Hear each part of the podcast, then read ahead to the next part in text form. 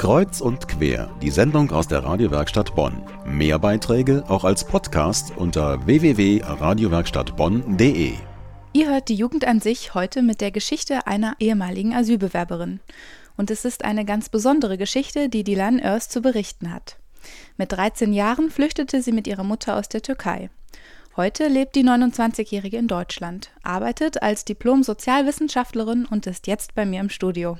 Guten Abend, Frau Oers. Guten Abend. Ihre Kindheit haben Sie in der Türkei verbracht. Welche Erinnerungen haben Sie denn daran? Tolle Erinnerungen, kann man sagen. So viel an Spielzeugen hatten wir nicht. Und deswegen waren wir immer so kreativ und haben unsere eigenen Spielzeuge gebaut. Das heißt, mit Plastiktüten Fußball aufgebaut oder mit Seilbändern gesprungen oder in den ähm, Tüten Sand reingetan und dann als, als äh, Seilbärchen sozusagen miteinander gespielt, aufeinander geworfen. Also ich habe tolle Erinnerungen an meine Kindheit, aber die andere Seite gibt es auch. Die andere Seite war wahrscheinlich nicht so gut. genau, also man war alleine.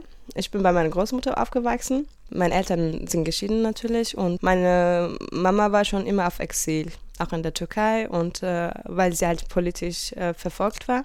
Sie ist kurdische Sängerin und das hat uns einfach gefehlt, das hat mir gefehlt, äh, kein Papa zu haben, keine Mama zu haben und äh, die, die Lage damals so als Kind äh, zu begreifen, was für ein Last eigentlich das für meine Eltern gewesen ist, das war ja mir nicht klar. Mir hat einfach nur diese Liebe, diese Zuwendung gefehlt und äh, das war die andere Seite sozusagen. Mit 13 Jahren sind sie ja mit ihrer Mutter geflüchtet und konnten dann auch die Zeit mit ihr verbringen. Genau. Die Ankunft in Deutschland und die erste Zeit hier, wie war das für Sie? Jetzt mittlerweile sind das 16 Jahre geworden. Also Ende 95 bin ich nach Deutschland eingereist.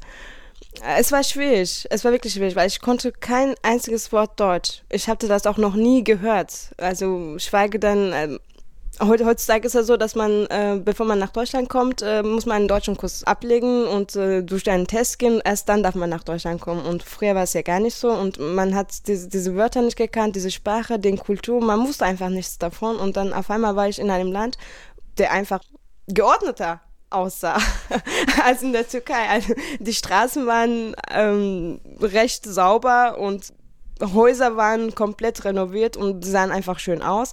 Das, das hat hier in der Türkei, beziehungsweise an dem Ort, wo ich aufgewachsen bin, einfach gefehlt. Sich zurechtzufinden, neue Freunde zu finden, was war nicht so schwer als Kind. Aber ähm, sich einfach mit dem gesamten System zu zurechtzufinden, in dem System sich behaupten zu können und äh, weiterkommen zu möchten, das waren Schritte, die ich äh, zwar mittlerweile gut bewältigt habe, aber für ein 13-jähriges Mädchen doch nicht einfach war. Hm, das glaube ich. Warum war denn eigentlich Deutschland das Ziel Ihrer Mutter? Sie hatte schon vorher hier Freunde und äh, wusste auch, äh, dass sie hier nicht alleine ist. Und das war einer, unter anderem das, einer der Gründe, wieso sie nach Deutschland gekommen ist. Und abgesehen davon natürlich ähm, in Deutschland äh, soweit, das, soweit man keine Menschenrechte verletzt oder die, die Menschen ähm, in ihre Äußerungen äh, nicht verletzt, äh, kann man auch äh, frei diskutieren. Also Demokratie herrscht ja hier. Das, das soziale System stimmt hier. Man weiß ganz genau, dass wenn man ähm, hier studieren möchte, dass wenn man hier einen Beruf erlernen möchte oder in die Schule gehen möchte, das wird dann unterstützt. Und diese Aspekte darf man nicht vergessen. Und was wiederum in der Türkei nicht gegeben ist. Also in der Türkei muss man Geld haben, um in die Schule zu, gehen zu können oder um zu studieren zu können und schweige davon, wenn man studiert hat, überhaupt einen Job findet. Also äh, das waren so Aspekte, wofür man sich für Deutschland entschieden hat. Frau Oers, Sie arbeiten für BIM e.V., das mhm. ist das Bonner Institut für Migrationsforschung und interkulturelles Lernen. Mhm. Nutzen Sie da Ihre Erfahrungen? Können Sie da Persönliches anwenden und da besonders den Leuten helfen? Sehr. Ähm, das ist wirklich einer meiner stärksten, wo ich einfach von mir berichten kann, weil viele Jugendliche und viele Familien denken, die Integration ist uns äh, misslungen. Wir haben uns nicht integrieren können oder wir kommen einfach mit dem System hier in Deutschland nicht klar. Da kann ich die einfach ermutigen und sagen, ihr müsst einfach mal die Augen aufmachen und zuschauen, was um euch herum auch passiert, nicht nur in euren eigenen vier Wänden wenn man möchte. Man ist ja nicht daran gehindert, in die Schule zu gehen oder eine Ausbildung zu machen. Man muss es nur wollen und man muss auch wissen, wie diese Wege einzugehen sind. Bei mir war es damals der Fall, dass ich ja gar kein Deutsch konnte.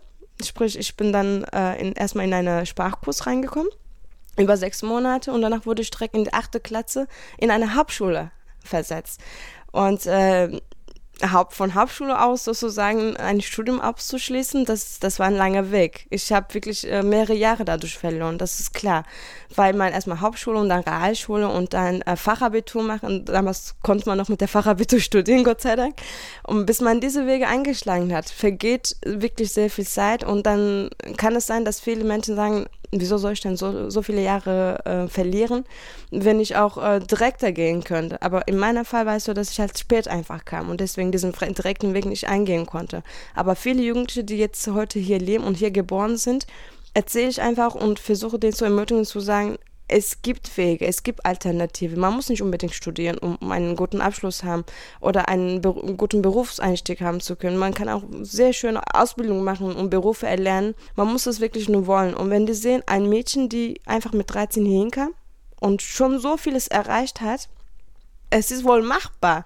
Sie sehen das erst dann, wenn die, wenn die mich einfach angucken und sagen, wow, du, du hast das und dies gemacht, du, hast, du bist diesen jenen weggegangen das ermutigt sie dann wahrscheinlich und das ermutigt auch die Eltern, weil sie sagen, hör mal, sie hat es geschafft, obwohl sie gar keine deutsche Sprache kam, also kein, gar keine Sprachkenntnisse hatte, hat sie trotzdem so weit gebracht. Also mein Kind könntest du vielleicht auch diesen oder einen Weg äh, wählen, wenn du es nur möchtest.